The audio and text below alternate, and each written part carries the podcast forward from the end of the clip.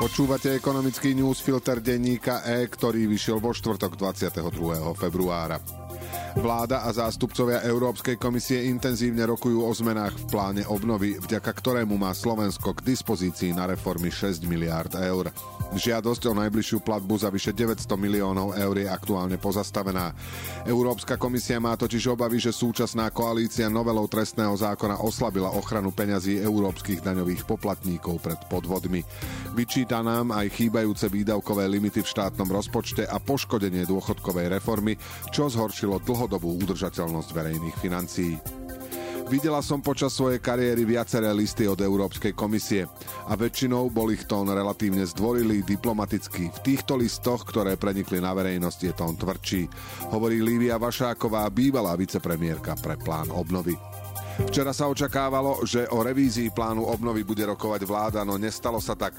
Návrh revízie zrejme ešte nebol dokončený. Podľa ministra školstva Tomáša Druckera by o ňom Ficov kabinet mohol rokovať dnes. Vláda zrejme zoškrtá investície, ktoré by sa už do roku 2026 nestihli dokončiť a pokúsi sa ich nahradiť inými.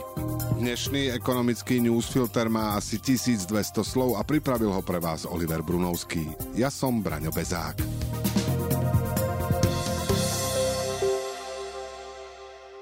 Automobilky Volkswagen, Renault a Stellantis rozmýšľajú na predtým nemysliteľným. Títo zaprisahaní konkurenti skúmajú možnosti spojenia, aby mohli vyrábať lacnejšie elektromobily a odvrátili existenčné hrozby, napísala včera agentúra Bloomberg. Denník E krátko predtým publikoval graf dňa, podľa ktorého už bez lacných modelov slabne aj celkový dopyt po elektromobiloch.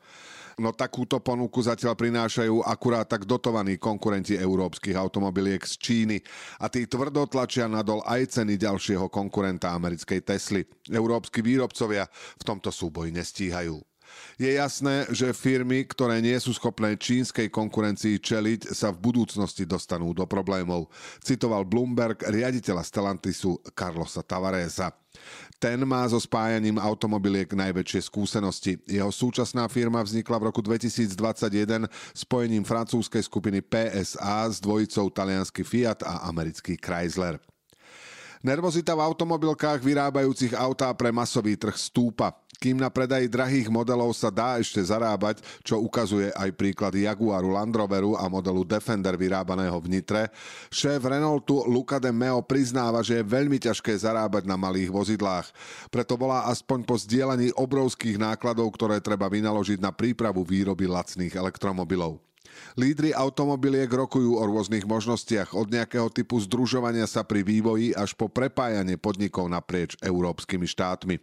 Kým Tavares zo Stellantisu hovorí o možnosti spájať sa, ostatní výrobcovia sa zameriavajú na menej náročné formy. Demeo z Renaultu prišiel s myšlienkou automobilového Airbusu, teda podobnej aliancie, akú vytvorili výrobcovia lietadiel v Nemecku, Francúzsku a v Španielsku, aby sa postavili proti dominancii Boeingu. Predaj elektromobilov sa zvyšuje ešte stále rýchlejšie ako celkový predaj aut, no kým v Lani tieto predaje v EÚ bežne rástli medziročne o 50%, teraz sa tempo rastu zvolnilo na 29%. Jednou z príčin je, že vlády nemajú peniaze na rozdávanie, stimuly sa znižujú a bežní spotrebitelia zase nemajú chuť platiť priveľa, aby tak prispeli na ochranu klímy.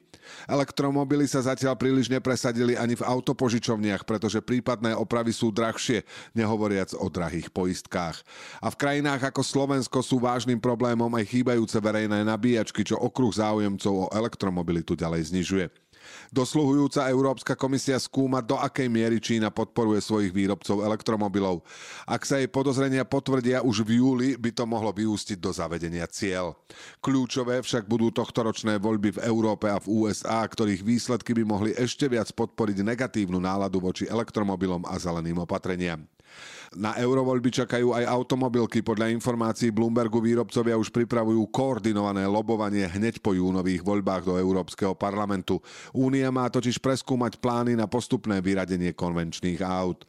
Už na budúci rok majú vstúpiť do platnosti prísnejšie emisné pravidlá, takže automobilky budú musieť predávať viac batériových elektromobilov. Ak to nedokážu, podľa prepočtov Bloombergu bude napríklad Volkswagen za nedostatočné zníženie emisí platiť pokutu vyše 2 miliárd eur. A ak veľké európske automobilky nenajdu východiská zo súčasnej situácie v sektore, ktorý zamestnáva zhruba 13 miliónov ľudí a na ekonomike EÚ sa podiela 7%, hrozia vážne otrasy. Zadlžovanie slovenských firiem naďalej pokračuje, ukazuje najnovšia analýza spoločnosti Finstat. Ku koncu minulého roka dlhovali finančnej správe sociálnej poisťovni, Všeobecnej zdravotnej poisťovni, Uniónu a ostatným organizáciám verejnej správy vyše 4,3 miliardy eur.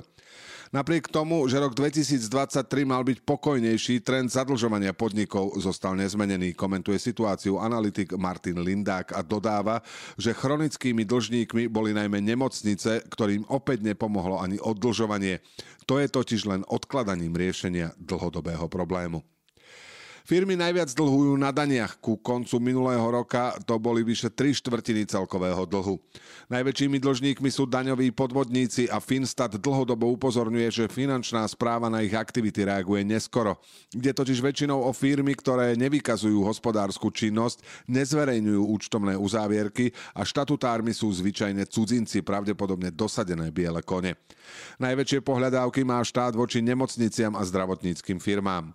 V top desiatke dlžníkov dlžníkov sú však aj telekomunikačná spoločnosť Svan, voči ktorej má 3,7 miliónovú pohľadávku Národné centrum zdravotníckých informácií a so zhruba 3 miliónovými pohľadávkami aj štátna železničná spoločnosť Cargo Slovakia. Ide o pokutu od protimonopolného úradu a Žilinský samozprávny kraj. To sú pokuty od úvo. Najviac zadlženým odvetvím voči štátu bol aj v Lani veľkoobchodu, druhé v poradí je stavebníctvo a tretie zdravotníctvo.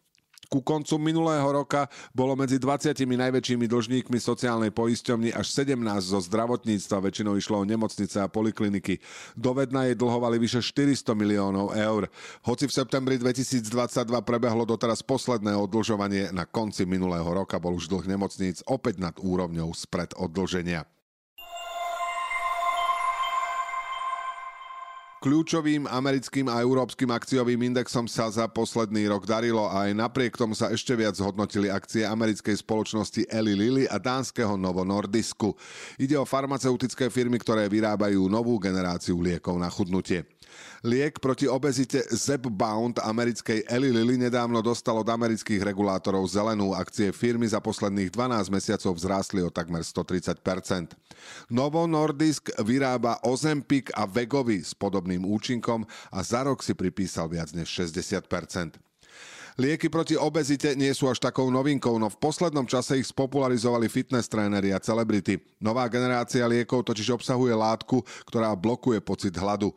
Štúdie, ktoré predchádzali ich schváleniu, uvádzali pokles hmotnosti o zhruba 15%. Vegovi a Zepbound sa aplikujú injekčne pomocou pera, aké používajú diabetici.